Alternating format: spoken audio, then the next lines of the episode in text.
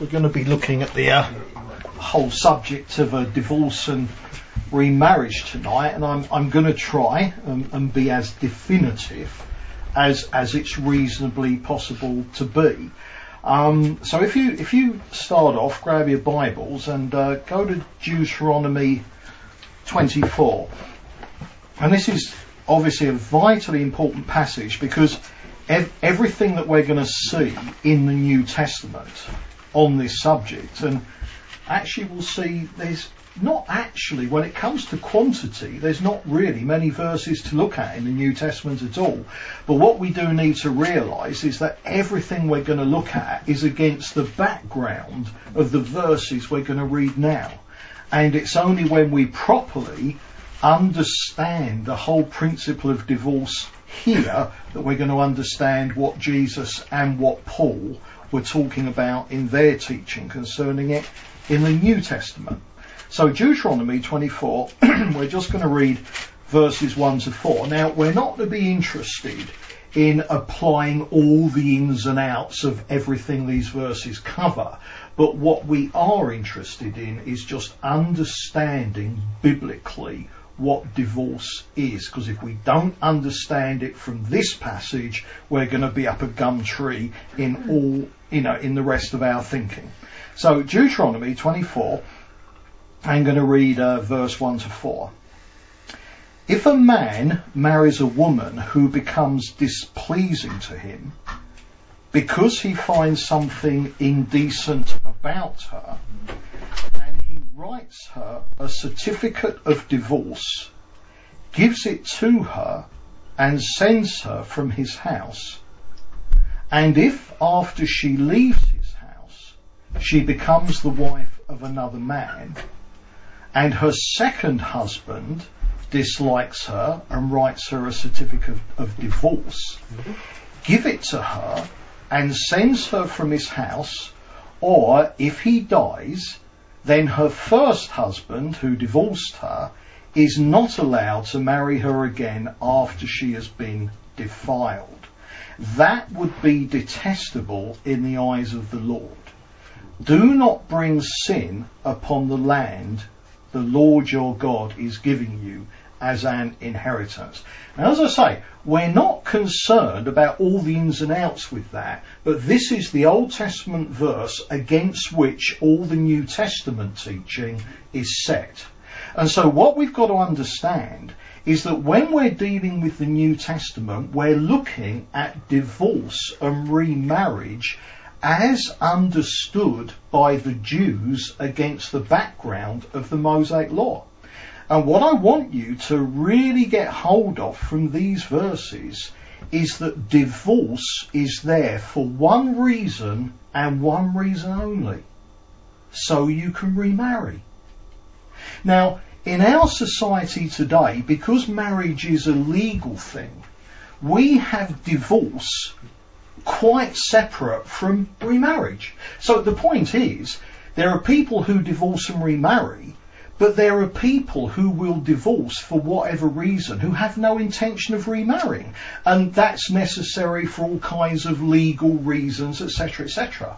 But what we've got to understand in regards to remarriage, as far as the Mosaic law is concerned, is that we're not now asking the question whether or not biblically it's okay to end a marriage. The question we're asking is whether it's okay to remarry having done so. Can you see the difference? So the key thing to get here is that in the Mosaic law, amongst the Jews, the whole point about divorce was purely so you were able to remarry. Okay. Now that's the first thing we need to understand about this passage in Deuteronomy. The second thing that we need to understand is that it makes clear that a man could divorce his wife if she had become displeasing to him because of indecency. However, no further definition is given. Can you see? It's a very, very general statement, okay? Now, at the time of Jesus, amongst the Jews, there were two different schools of thought concerning these verses.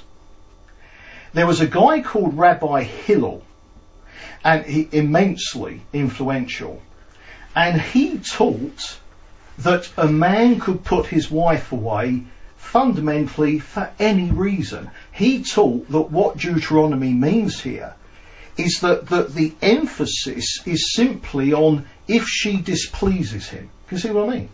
So literally, if she if she burnt his food, this guy Hillel taught the man could put her away because that displeased him, and therefore she's become indecent. So the first school of thought was basically a man could divorce his wife and therefore was free to remarry for virtually any reason. But the other school of thought, which was from a guy called Rabbi Shammai, also extremely influential, his interpretation of this verse was that the divorce could only be legitimate if the wife had committed adultery. So can you see these two totally different schools of thought? The Hill school of thought said basically if the husband doesn't like it, you know, for any reason he can divorce and remarry. So remember that's what divorce was for in the Mosaic law. Whereas the other school of thought was no, you can only divorce your wife and legitimately remarry if your wife was guilty of adultery. Now, obviously, another thing we've got to say about the Deuteronomy passage is we are not under the Mosaic law. So our question is, what does Jesus, what do the apostles, what does the New Testament say about it? Because we're under the new covenant, not the old. But we've got to understand everything we're going to read against the backdrop of uh, Deuteronomy chapter 4. So therefore, what is the new covenant position in regards to divorce and remarriage? Okay, so go to Luke. So now we are in the New Testament. And go to Luke's Gospel. And basically, I'm going to be covering virtually all the verses in the New Testament that deal with this subject. As I say, when it comes to quantity, there's not a lot there, you know, which, which kind of makes it fairly, fairly straightforward to that extent. So, Luke chapter 16, and uh, we're going to read verse 18. All right, now this is Jesus speaking. Luke who? This is Luke 16 and verse 18. And it's Jesus speaking. Anyone who divorces his wife and marries another woman commits adultery. And the man who marries a divorced woman commits adultery. Now let's let's do the Greek first. Okay. Um, divorce. What what's the Greek? Now again, what you've got to understand in English we have virtually a technical word divorce, and it just means one thing. I mean, okay, it can mean other things as well. You know, you might say, I would like to divorce myself from that idea. Mm. But fundamentally, our word divorce is specifically a word that denotes the official legal ending of a marriage. Now, this is not the case when it comes to the Greek of the New Testament. There is not a technical word for divorce in Greek. There are simply various words in Greek which mean all sorts of manner of to put someone away, to depart, to break something up. And these words are used of divorce amongst other things. Okay. So, so therefore it is important to understand that. We're not just going to be dealing with one Greek word for divorce, okay? Primarily we're going to be uh, dealing with two. And in the Gospels, we're going to be looking at the Gospels and then we're going to be looking at the teaching of Paul. In the Gospels, the Greek word here that gets translated divorce is apoluo. And it's simply a Greek word that means to set free. It means to let go. It means to loose from. And it was used in a multitude of ways. It was the Greek word that you would use um, of releasing a prisoner. If a prisoner has done his time, you release him. Okay. Um, if someone had was leaving the army, so they've they've done their time, they leave the army. It's the same word. Um, or if you if you had a a situation of uh, you know sort of someone who tied up and you were going to loose them, set them free. It's simply a general Greek word for the idea of to set free or to let go, but it was a word that was used also of divorce as in the ending of a marriage. Okay. So therefore, we've simply got here the idea divorce setting someone free, i.e. you don't have to be married to that person anymore. So therefore, based on this, Jesus says, anyone who divorces his wife and marries another woman commits adultery. So let's ask the question. Here we've got Jesus speaking. Based on this, so who's right, Shammai or Hillel? Which school of thought was right? Well, based on this, neither. This verse would actually lead us to believe there can be no divorce or remarriage at all. Okay. Remember, all the time, we've got to understand this from the Jewish point of view. The background to this in Deuteronomy, the whole point is that divorce is there so you can get married. It's not merely to do with not wanting to be married to who you're married to. It's to do with bringing about a situation where you can then marry someone else you want to be married to. You see the point? So really, this verse of Jesus, all right, doesn't really tell us whether Shammai or Hillel were right. Now go to Mark. Mark chapter 10. Now we're going to see a little bit more in-depth teaching from Jesus here. And uh, we're going to read uh, from verse 2, Mark chapter 10 and verse 2 some Pharisees came and tested him by asking, Is it lawful for a man to divorce his wife? What did Moses command you? He replied. They said Moses permitted a man to write a certificate of, divorce and send her away. Can you see the point? The key is Deuteronomy 24. Everything revolves around Deuteronomy 24. What is the application of that in the new covenant? And then in verse 5, Jesus goes on and he says, It was because your hearts were hard that Moses wrote you this law. Jesus replied, But at the beginning of creation, God made them male and female. For this reason, a man will leave his father and mother and be united to his wife, and the two will become one flesh. So they are no longer two, but one. Therefore, what God has joined together, let no man separate. When they were in the house again, the disciples asked Jesus about this. He answered, Anyone who divorces his wife and marries another woman commits adultery against her. And if she divorces her husband and marries another man, she commits adultery. Exactly the same thing. Based purely on this, if we ask the question, so who was right, Shammai and Hillel? Well, if we're going just by this, as with uh, what Jesus taught in Luke, neither of them. All right, you know, here this seems to be Jesus saying no marriage or no divorce and remarriage at all. But just one thing before we move on, just look at verse 12 now. This is interesting. He, in verse 11, he says, anyone who divorces his wife, that's the man. And remember, Deuteronomy only talks about man divorcing his wife, not the other way around. But here, Jesus says, and if she divorces her husband. Jesus introduces an equality here in the sense that unlike in I mean in under the Mosaic law the only question was was a man can can a man divorce his wife?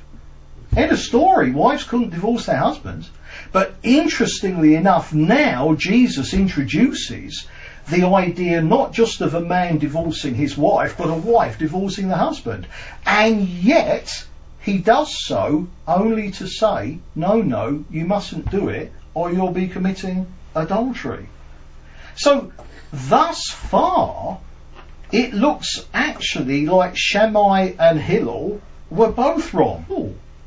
And yet, obviously, just coming back to what I said earlier, the whole point about the Deuteronomy teaching is that divorce is simply to allow remarriage. So this would be odd if we were to discover that actually in the new covenant there is no divorce and remarriage at all. So now go to Matthew. Go to Matthew's Gospel. We're going to look at two sections in Matthew's Gospel. The first one in chapter 19.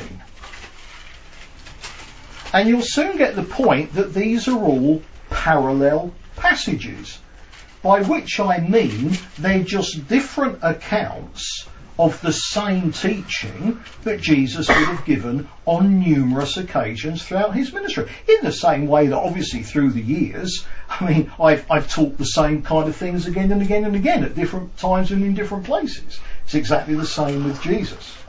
So then, let's, let's read Matthew 19, and we're going to read from verse 3 to 9, and you'll see how totally, you know, a parallel passage some Pharisees came to him to test him. They asked, Is it lawful for a man to divorce his wife for any and every reason? They're saying, Hey, was Hillel right? You see, that, that's what they're asking. Haven't you read, he replied, that at the beginning the Creator made them male and female? and said, For this reason a man will leave his father and mother and be united to his wife, and the two will become one flesh. So they are no longer two but one. Therefore, what God has joined together, let man not separate.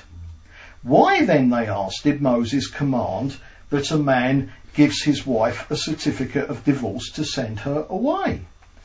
Jesus replied, Moses permitted you to divorce your wives because your hearts were hard, but it was not this way from the beginning. I tell you that anyone who divorces his wife, except for marital unfaithfulness, and marries another woman, commits adultery. So again, let's get this right. They're asking, not just in general, you know, Jesus, what's your take on Deuteronomy 24? They're saying, in particular, was Hillel right? They're saying, can, can, is it okay to divorce? Can we divorce our wives for any reason? And in Jesus' response, his emphasis is, of course, one, that marriage is for life. He goes straight back to Genesis that marriage is for life. Therefore, don't put apart what God has joined together. And the other point he makes, which needs making, and we're going to see later on why, the other point he makes is not just that marriage is for life, but that it's with one person. Because he goes back to Adam and Eve. God created Eve to be Adam's wife. Just one woman. You see. So therefore, we see that Jesus says, no, marriage is for life and it is to the same person, i.e., uh, what what the Bible teaches is monogamy. You can only have one wife. Yeah. However, what we've got here is an exception clause. And Jesus said, except for adultery. So what we see here is that these people were saying Jesus was Hillel right. Jesus said no, Shammai was right. The only reason that you can divorce legitimately, remembering the whole point is whether or not you're legitimately free to remarry. That was the only reason divorce was there. And Jesus here says no, there is an adultery clause. Now, I've only ever come across three other explanations for what this means. Alright. And I'll quickly go through them and to show why I don't see it. Firstly, there are those who teach that in Matthew, and we're going to in a minute move on and we're going to look at Matthew 5, where again we get the adultery clause. There are some who say that this is an, in Matthew's Gospel, we have an interpolation by a scribe after the Bible was written. So that what we have here, that actually it's someone else who's put it in, but it, it, it's not actually in the Bible. Should, shouldn't be in the Bible. Well, I mean, there's absolutely no truth in that because it's in all the manuscripts. You see what I mean? And if you're, if you're gonna, you know, sort of say, you know, oh well no, some scribe put this in and it shouldn't be there. Well, you, you, you could do that to lots of bits in the Bible that you don't like. You see what I mean? Oh, the Bible says this. Oh no, I reckon some scribe put that in later. I reject that idea completely because I believe in the, you know, infallibility of scripture. You know, that clause, except for adultery, is in all known manuscripts. Okay. So there's no question of it just being a mistake. Alright, it's not a mistake, it's there. Now, the second um, thing that some, some people say is, is, is they're saying no, because here, Jesus isn't talking about remarriage, he's just talking about divorce. So they're saying that what Jesus is saying, uh, you can't even divorce your wife unless she's committed adultery. But this has got nothing to do with remarriage. There is never any remarriage. Now, that's another interpretation of this verse. Again, the reason that I can't go with that is because what we've seen is this is Jesus doing a commentary on Deuteronomy 24. The whole context and point of Deuter- Deuteronomy 24 is the point about remarriage. So, so to say that Jesus is merely talking about divorcing but not remarrying, that is to fail to take into account what divorce was in the Mosaic Law. So again, although I accept that as being honourable, I can't go with it because clearly everything Jesus here is saying is against the background of Deuteronomy 24. It's not just divorce. The whole point of divorce is freedom to remarry. So, so therefore, whereas I accept that as honourable, and it certainly is, is defending the sanctity of marriage, uh, it's not, not, not something that I can agree with. And then the third alternate interpretation of this verse that I've come across is that Jesus is talking about divorce as in ending a Jewish betrothal. And he's not actually talking about marriage at all. Now, it's absolutely true at the time of Jesus, a Jewish betrothal, whereas it was less binding than marriage, it was certainly far more binding than our modern engagement is. And it's certainly true. If you were betrothed to someone, you actually had to have a divorce to get out of the marriage. And obviously, if you discovered that the person you were betrothed to was, was sleeping around or something, that would be grounds for it. But again, I can't go with that interpretation. And for this simple reason, what is the context? These people here in Matthew 19, the question they're asking Jesus is about marriage and divorce. It's Deuteronomy 24. It's not about betrothal, it's about marriage. And so therefore, although there are these three other, you know, interpretations of the verse, I'm just explaining to you why I can't go with any of them. Okay. Um, and, and therefore, for me, I can't make any possible sense of Matthew 19 outside of Jesus saying that the innocent victim of adultery is free to divorce and therefore is free to remarry. So we've got to ask, okay, this clause that we're seeing here in Jesus' teaching, is this a slackening in the sanctity of marriage? Is, is this somehow a dumbing down of the marriage commitment? And I, I want to show you that absolutely not, it isn't.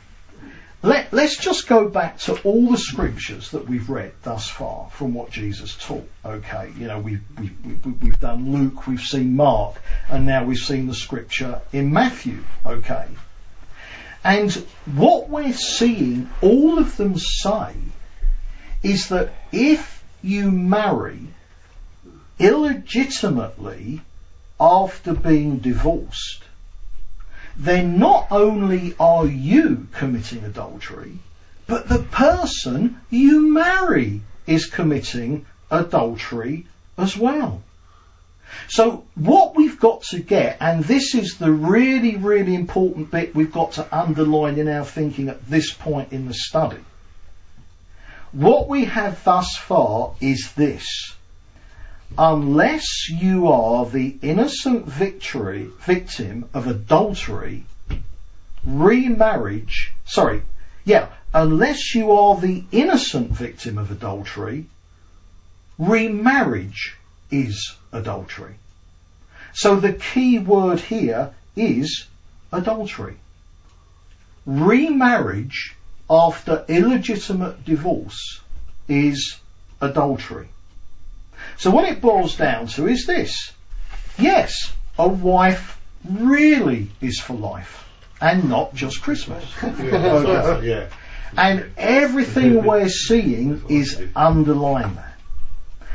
Go back to Matthew 5.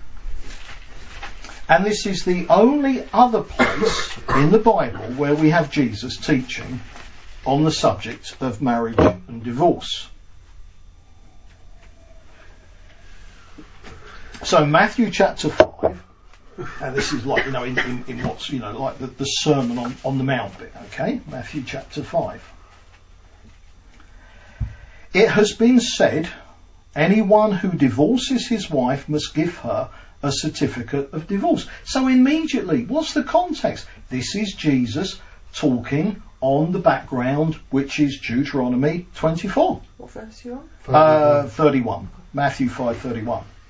But I tell you that anyone who divorces his wife, except for marital unfaithfulness, causes her to become an adulteress, and anyone who marries the divorced woman commits adultery. So there you have it again. You've got the adultery clause, but outside of that, any illegitimate remarriage is adultery as well. Now, let, let's just think about this. Because this is tough, tough, tough. Because the vast majority of people who remarry having been divorced are doing so illegitimately. And that applies to Christians who remarry as well. Most Christians who remarry nowadays after divorce are remarrying illegitimately. And I want to show you a vitally important pattern here, a symmetry, if you like.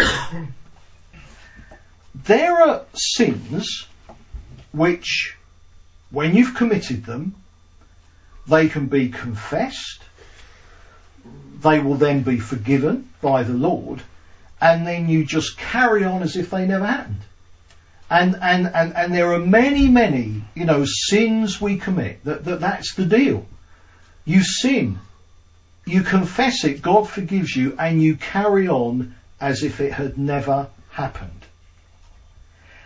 But there are other sins that certainly, if you confess them, they will be forgiven. But you can't then just carry on as if it hadn't happened. Because they are sins that carry with them consequences which must be willingly embraced as part of repentance. I'll give you an example. If, if, if, if a single guy fornicates and that results in a child, well, there's forgiveness for that fornication. And if that brother repents, he's in good standing. He's forgiven. To that extent, as if it's, it's as if it never happened. But he now has a lifelong responsibility as being a father to a child. Yeah, cool. you, you see the point?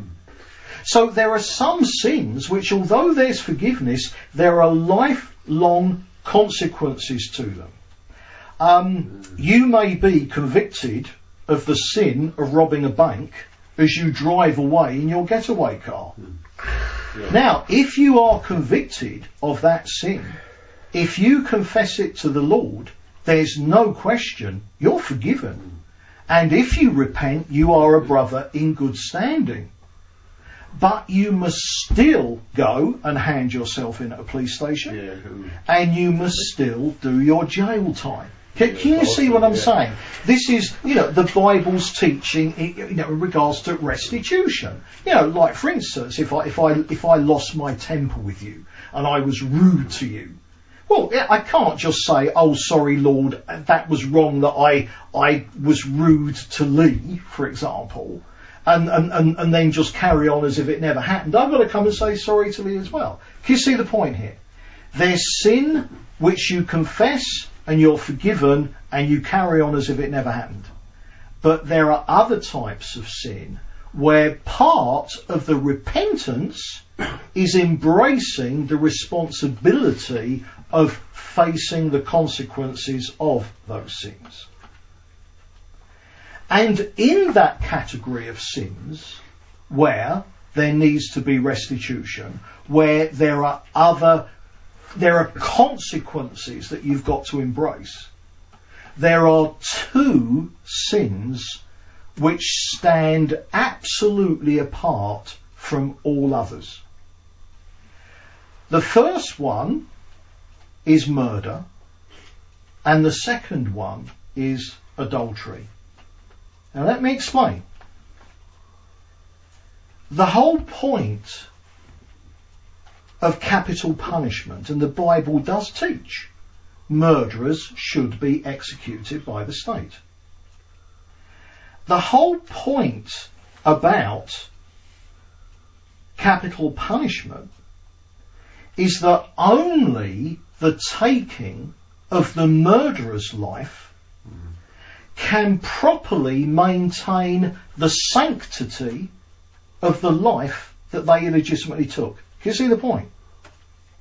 So therefore that murderer can be forgiven and indeed there are murderers who have got saved before they before they're put to death and they go to heaven. They're with the Lord. That's wonderful. But the point is, if you've murdered some someone, illegitimately taken a human life, that human life is of such infinite value that nothing short of you forfeiting your life can uphold the sanctity of the life that you took. So th- there's the ultimate example. But the other example, you see, you've murdered, you've taken life, so your life is taken. That's the consequence. And you've got to accept that. Now the other example is adultery, but it kind of works the other way round. And it works like this. If you are the innocent victim of adultery, then you can remarry and it's not adultery. But your partner who committed adultery, if they ever remarry, for them it's more adultery. Can you see punishment fitting the crime here? Can you see the poetic justice? And the reason for that is that when a murderer, when someone murders, illegitimately takes a human life, they are touching something of infinite value. And in a marriage, there's a one flesh relationship between a husband and wife. And when someone commits adultery, when a husband or wife commits adultery, they touch that one flesh. And they touch it in such a way that they go and become one flesh with someone they should not be one flesh with, whilst they are already one flesh with their spouse whom they are meant to be one flesh with. Can you see the point? So therefore, the symmetry, the murderer loses his life. The adulterer cannot ever remarry because that would be more adultery. But the innocent victim of that adultery, they can remarry, but they're not committing adultery. Can, can you see the thing there? It's to do with the touching of the sanctity of human life, and the adultery thing is to do with touching the sanctity of marriage. So can you see this is why it, it's so vital to understand that the illegitimate remarriage after illegitimate divorce is actually itself adultery. Now, let me say, in in all you know, in all the, the years obviously on and off that I've occupied my thing, you know, my thinking with things like this, I've never come across anyone else who has presented that point. So I'm going to copyright it, okay? I'm going to write a book and, and make an absolute fortune, you see, and fame and fortune will be mine. but can you see the point? I've never ever heard anyone put it like that, but I'm absolutely convinced that that is why we see the teaching of the Bible the way it is. So, so let's just ask, okay, so what have we got thus far? Okay, where, where have we come thus far? Well, when you marry, you marry for life. And there is no way out. Now, let me say as well that most people eventually in a marriage will hit problems. There are some who don't, and that must be absolutely fantastic. But most people, two sinners, you know, living to get really close together, you're going to hit problems, the chances are. And the point is, if there's any question of having a, a, a way of escape mentality, then the point is, you don't have the necessary incentive to deal with those problems. The whole point, well, not the whole point, but mm-hmm. one of the things about why marriage is for life is because there's no way out. And anything less than that, there are times when probably you wouldn't have the necessary incentive to work through the problems that you're having. You see what I mean? There are times when it's only knowing there's no way out that's going to focus you on getting through this because, oh my goodness, life is not going to be good if we don't work through this. And, and that is part and parcel, okay? And of course there's a vicious circle, and this is the sort of thing that Satan does. Christians get slack when it comes to marriage and divorce. Therefore, the next generation of Christians, they marry with a get out clause. So they hit problems, and rather than hit problem, rather than sort it out, they do, oh, I'm not happy, I'm not fulfilled in this marriage, what a brute I've married, or, or the husband saying, oh, what an insensitive, unsubmissive wife I've got, and all their Christian friends are saying, oh, oh my God, yes, the Lord wants you to be fulfilled, maybe He's leading you to end the marriage, and, uh, can you see what I mean? And this is what's happening on the Christian scene. So obviously it's only when we've got clear that we haven't got any get out clauses, all right, to that extent, that we're going to be committed to marriage in the way um, that we should be. So, what we're seeing is that obviously, unless you're widowed, we're going to see that if your husband or wife dies, you are then free to remarry, okay? But unless you are widowed, if you ever marry someone else, unless you are the innocent victim of adultery, then both you and they are adulterers. Now, let's say at this point as well, we just got to view this from another angle as well. Because the point is, even if you've got someone who they are free to remarry, they're not just free to remarry anyone. They're not free to remarry someone who is not themselves biblically marriageable. You see the point? You may be free to remarry in the Lord. But one, you're not allowed to marry an unbeliever, and you're not allowed to marry a believer who has themselves been illegitimately divorced. You see the point? So, what we've got, okay, is an exception clause. Adultery. If you're the innocent victim of adultery, then you are free to divorce and to remarry. But I want to put in a tremendously important qualification at this point.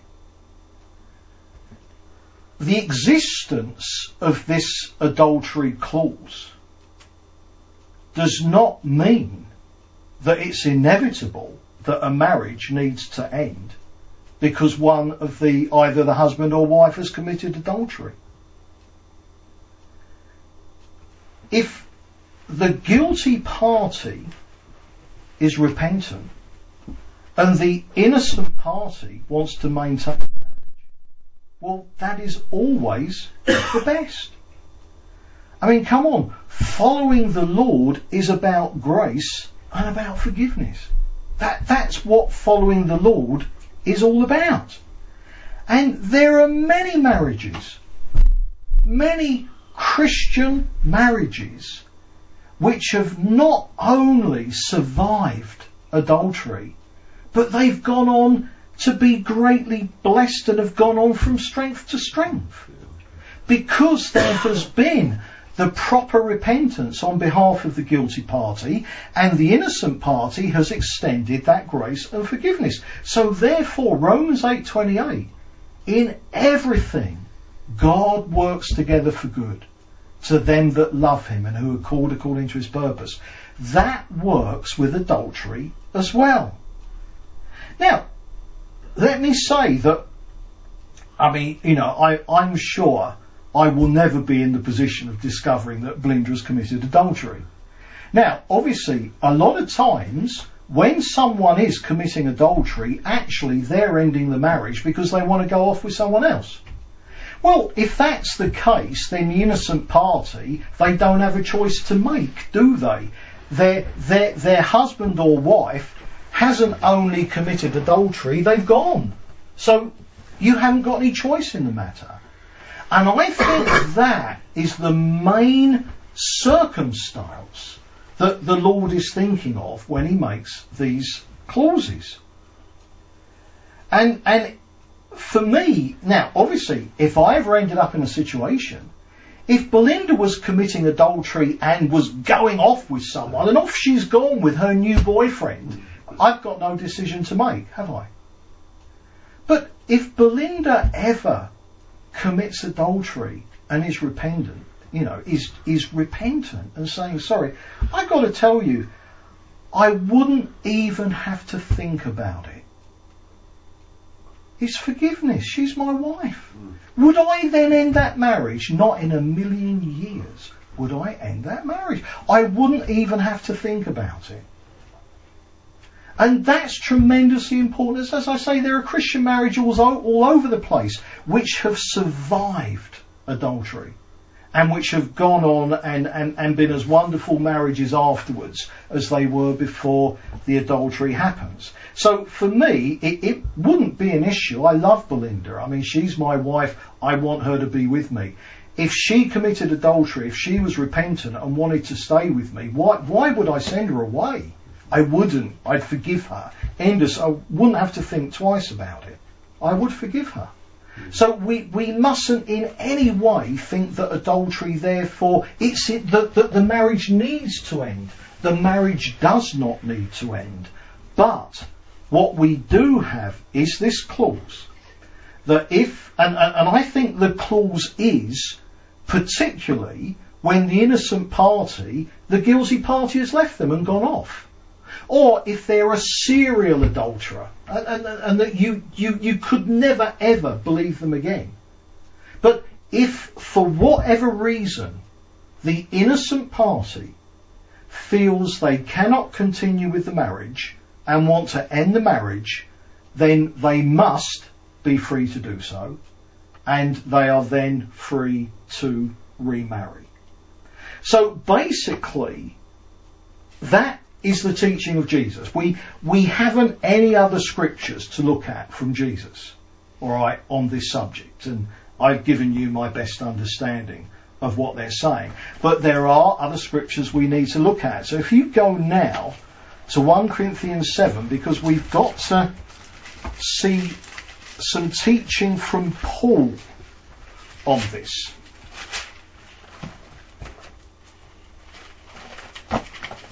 So 1 Corinthians chapter 7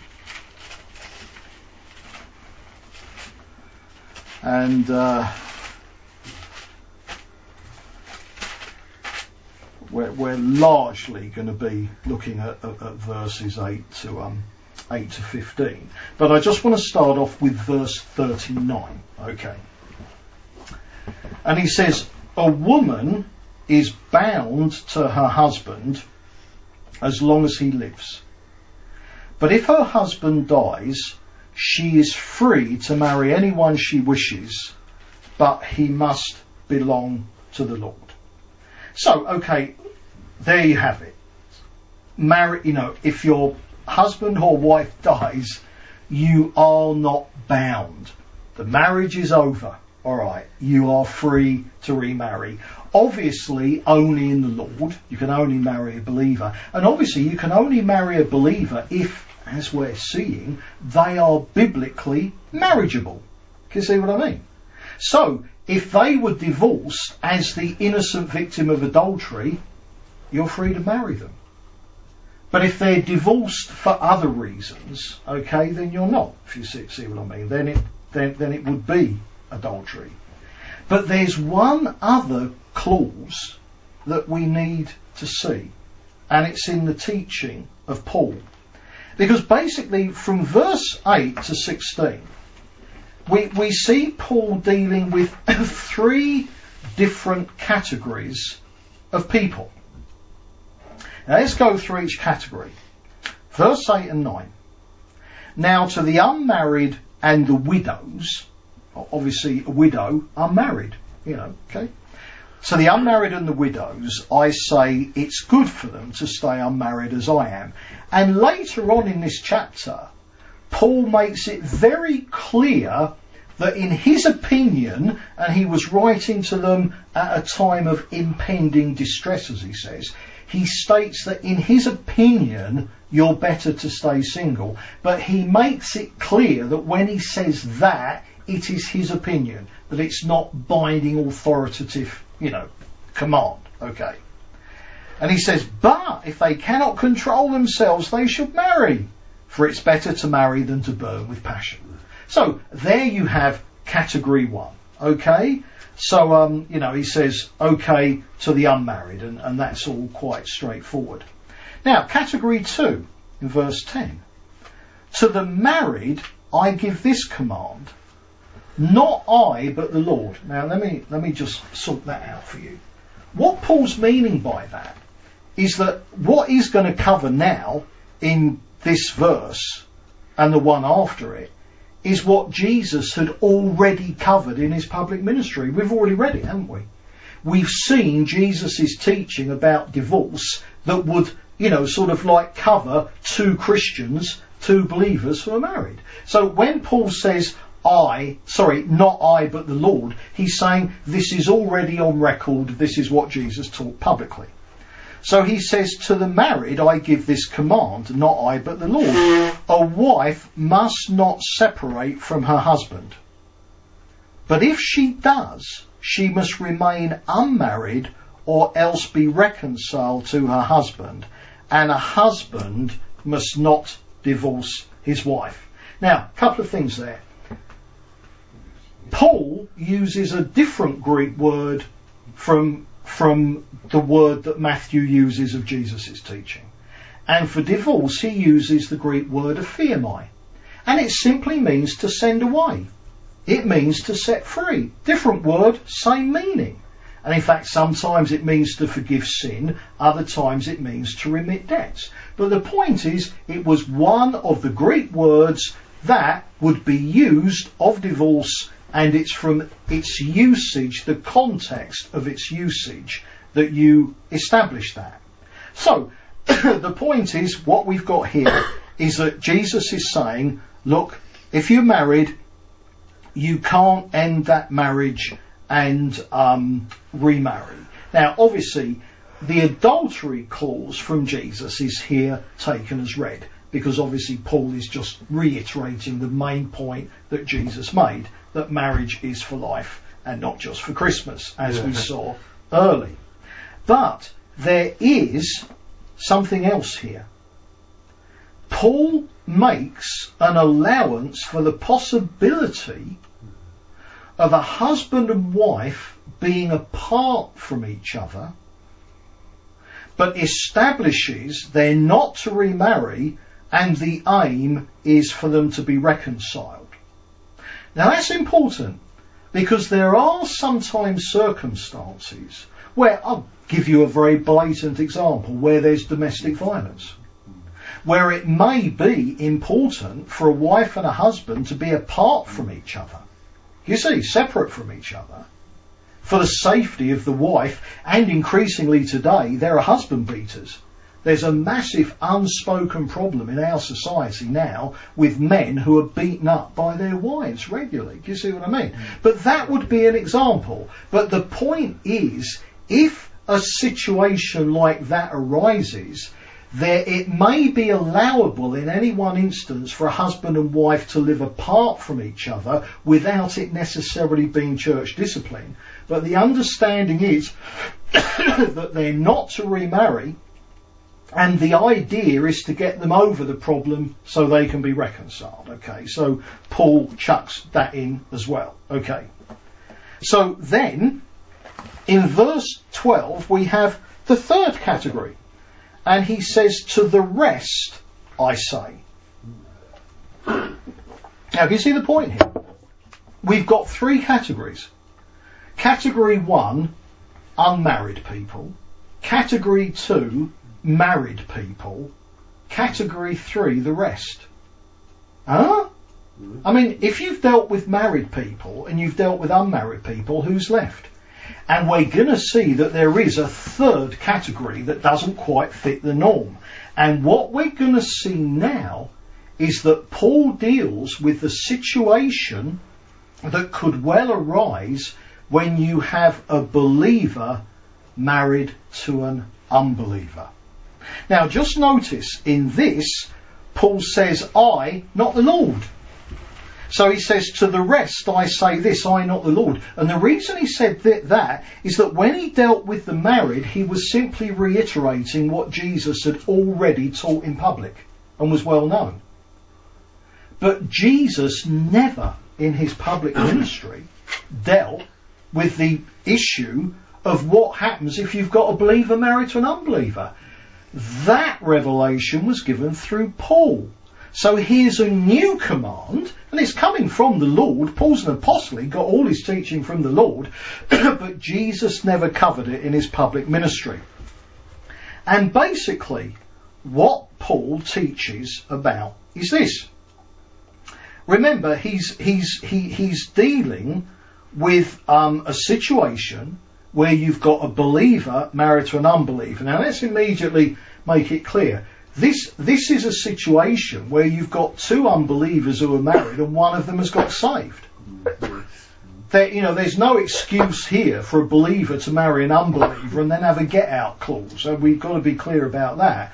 If a believer wants to marry an unbeliever, that will be church discipline. Okay. But what Paul makes clear here is this, that if you've got a situation where someone has got saved, it, whether it's the husband or the wife is neither here nor there. This applies equally to men and to women. Where the spouse, alright, has got saved and the other spouse is an unbeliever, alright? So what happens now? Well, what Paul says, if the unbeliever is happy to keep the marriage going, no change. The believer must not end the marriage. Paul lays that down 100%. But what he then goes on to say, if you go down to verse 15, but if the unbeliever leaves, let him do so. A believing man or woman is not bound in such circumstances. Now, notice, when he was talking in verse 39 about what about someone whose husband or wife has died, he says you're free to remarry, you're not bound. You see the point? Now, these two words, bound, in verse 39 and here in verse 15, in the Greek, they're different words, but they mean exactly the same thing. You see the point? Paul is dealing, the bound is whether or not you're free to divorce or remarry. Can you see the whole point? That's exactly what he's saying. So in verse 39, if your husband dies, you're not bound, you're free to remarry. So in verse 15 he says, if the unbeliever leaves, let him do so. The believing man or woman is not bound in such circumstances. So what Paul is saying, when you've got someone who's got converted, so here you've got pa- pagans or Jews or whatever, and they're man and wife, one of them gets saved. If the unbeliever is happy to stay in the marriage, the believer is not free to end that marriage and remarry. But if the unbeliever wants out because they don't want to be married to a believer, then what Paul is saying here is in that circumstance, the unbeliever is not to fight to stay in the marriage. Let the unbeliever divorce you, and then you are free to remarry. Okay. So again, here we have another clause whereby someone who has ended up divorced is the innocent victim of having been deserted by an unbeliever. Alright? And in those circumstances, the innocent victim of that desertion by an unbeliever is free to remarry. So therefore, okay, what does this mean for us as a church? What it means is this. If someone's marriage ends except in the above instances and they are wanting to remarry, that will be church discipline. They are not free to remarry. And if they do, not only will they be committing adultery, the person they marry will be committing adultery as well. Now there's one other point that I want to make. And for me, the jury is still out on this one. Because there are those who are very, very serious about the Word of God who teach that divorce pre-conversion is annulled in God's eyes when someone becomes a, a, Christian and therefore becomes a new creation in Christ. So there are those who say that when someone gets converted, because they become a new creation, that wipes out, as it were, any failed marriage record that's gone before in the non-Christian life. Now, Roger Price, who I've always had a tremendous amount of time for and have a massive respect for as someone who was really serious about the Word of God and not your standard compromiser, he taught this. Um, you know, and he, he, he, he taught this, he was utterly convinced about it. He, he, he would have, I, I, I, you know, sort of, he, he wouldn't have gone along with willy-nilly divorce and remarriage, but, but certainly he, he taught this. Now, I, have got to say, I'm, I'm honestly not sure. I, I can't work that out. I look at it from one angle, the new creation, annuls prior marriage record. Yeah, I see that. Uh, but if a murderer gets saved, you don't then not put him to death. You see the point? So I'm honestly not sure about that. If if we ever have to face that one as a church, then we'll just have to trust that we can sort that out at the time. I'm not sure on that. So if someone came amongst us, someone got converted, if they've been illegitimately divorced as an unbeliever, all right, I do, I do not know whether they're free to remarry. Okay, but I wouldn't I wouldn't get too excited. You know that that wouldn't be in the same category for me as a Christian who you know divorce. You know, okay. So anyway, I'm not sure. The the jury is out on that one. But anyway, we can't you know sort of like finish this study without addressing the problem though. Okay. Well, fine. What we've established is this. There is an awful lot of illegitimate divorce and remarriage amongst believers. And I've, I've, I've met lots of believers. They're married, but they shouldn't be. You see what I mean? They had no proper grounds to divorce, and, you know, so, yeah, what do we do then when we come across, or if people want to become part of the church, who are already in marriages that should never have happened. What do we do about that? There are those who say you refuse fellowship with them. That you say to them, you must split up. And if you split up, then we'll have fellowship with you, but we can't have fellowship with you while you're in this marriage because it's adultery. So this this is a real difficult problem. What do you do? Is there anything in the Bible that might guide us. And yes, I think there is. And uh, it's, it's all to do with the qualifications for being an elder. So if you go to 1 Timothy, you'll see what I mean in a minute. Go to 1 Timothy. And in chapter 3, and in verse 2, we have um, the beginning of Paul laying out the qualifications, what must be true of anyone who is being considered to be recognised as an elder. And in verse 2 we read this.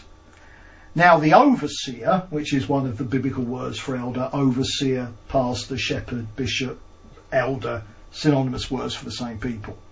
Now the overseer must be above reproach, the husband of but one wife.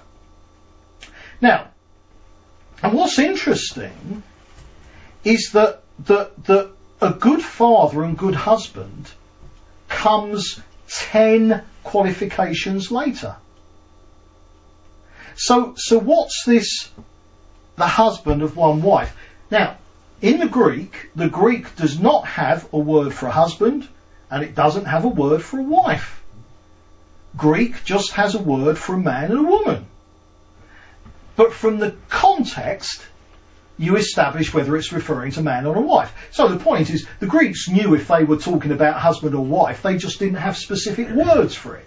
So for us, husband I'm a man, but I'm a husband. In the Greek, it's just man. But the point is the usage, the context, is how you establish where it's merely talking about a man or a woman or a husband and a wife. And the context here makes it absolutely clear that it's talking about husband and wife. Okay. So really, what the Greek is saying is that the characteristic of an elder and it actually comes first in the list. So you've got above reproach, and then you've got a definition of what this means.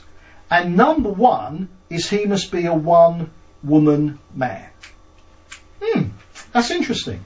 Why must he be a one woman man? What's all that about? If you go to Titus, which is the parallel passage where Paul deals with the qualifications of elders, and in Titus 1 verse 6,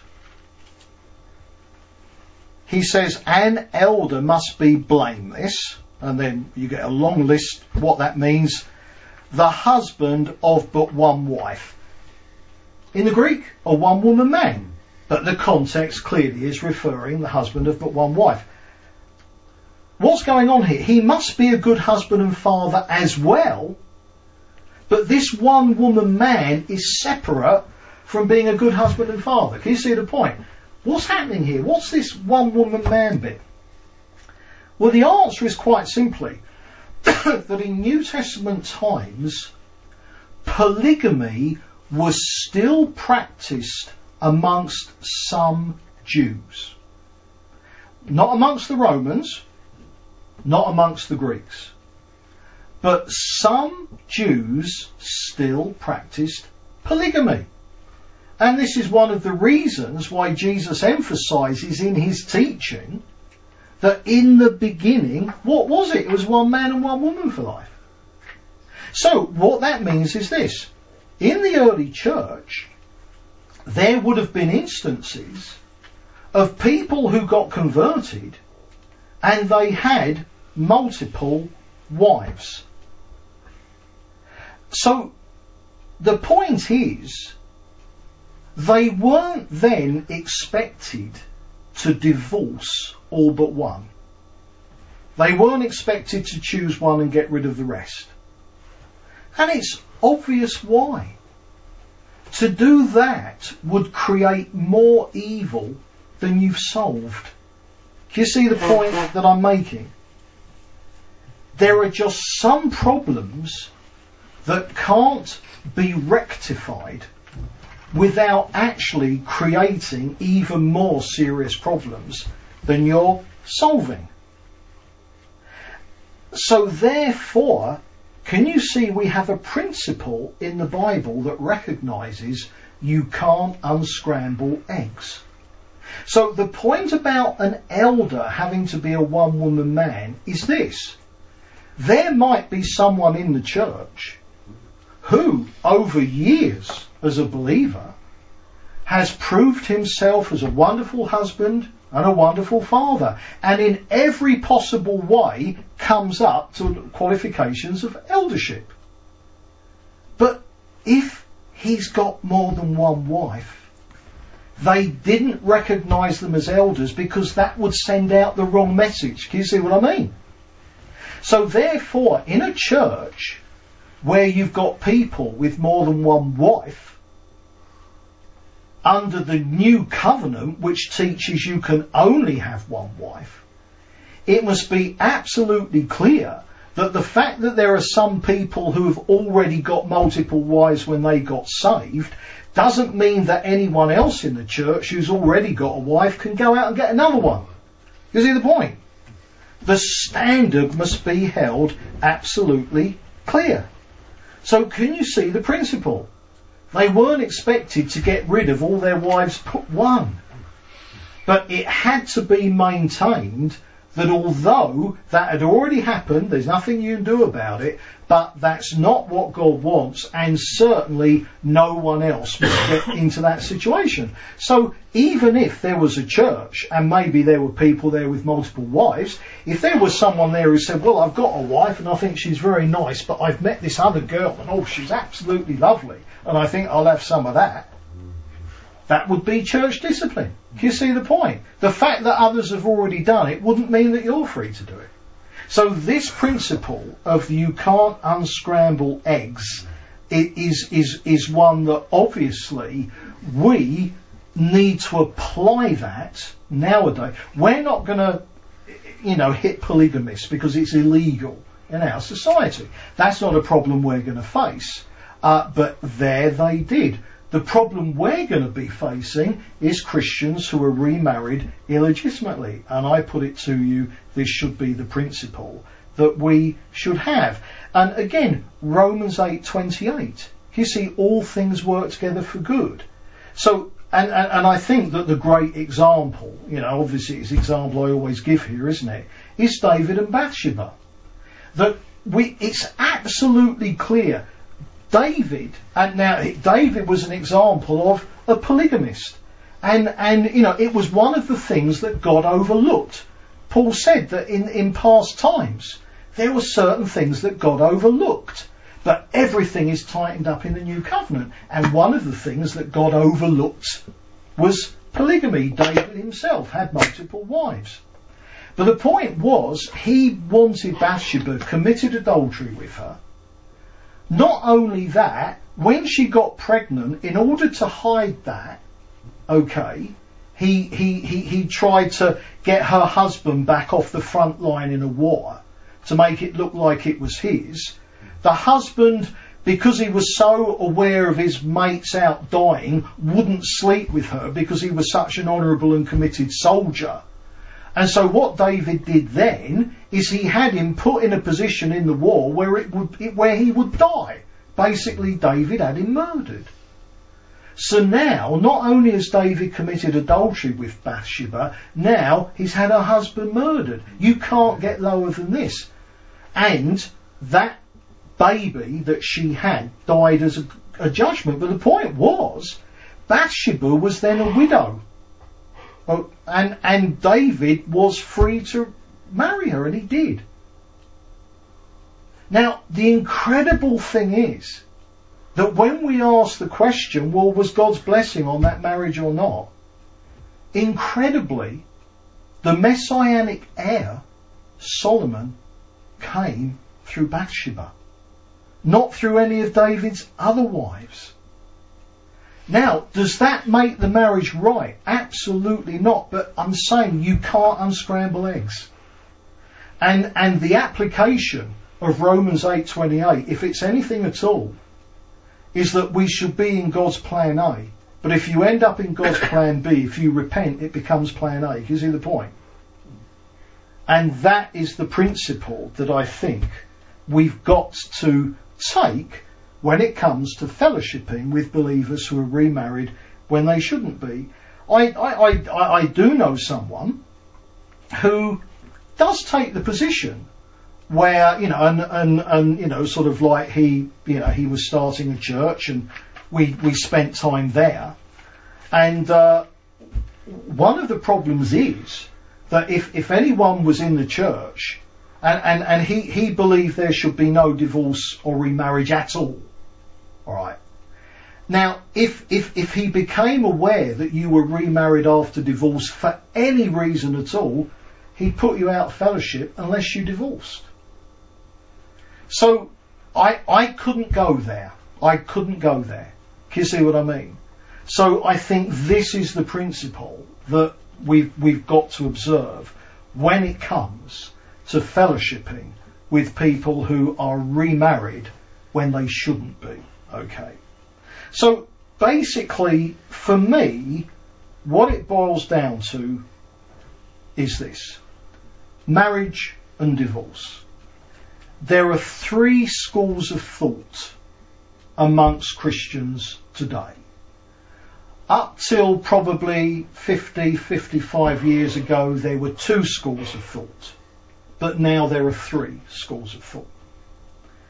The first one is no remarriage at all outside of being widowed. That's the first school of thought.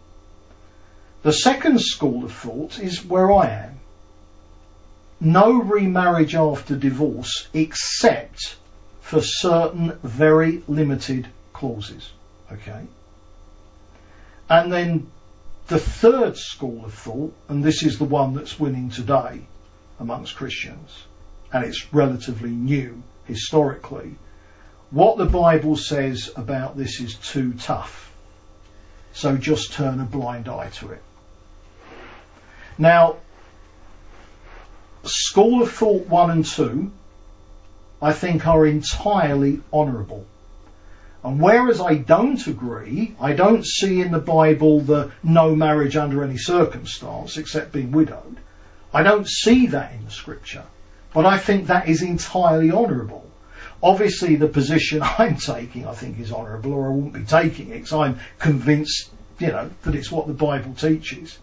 Position three I think is entirely dishonourable and we shouldn't have the time of day for it.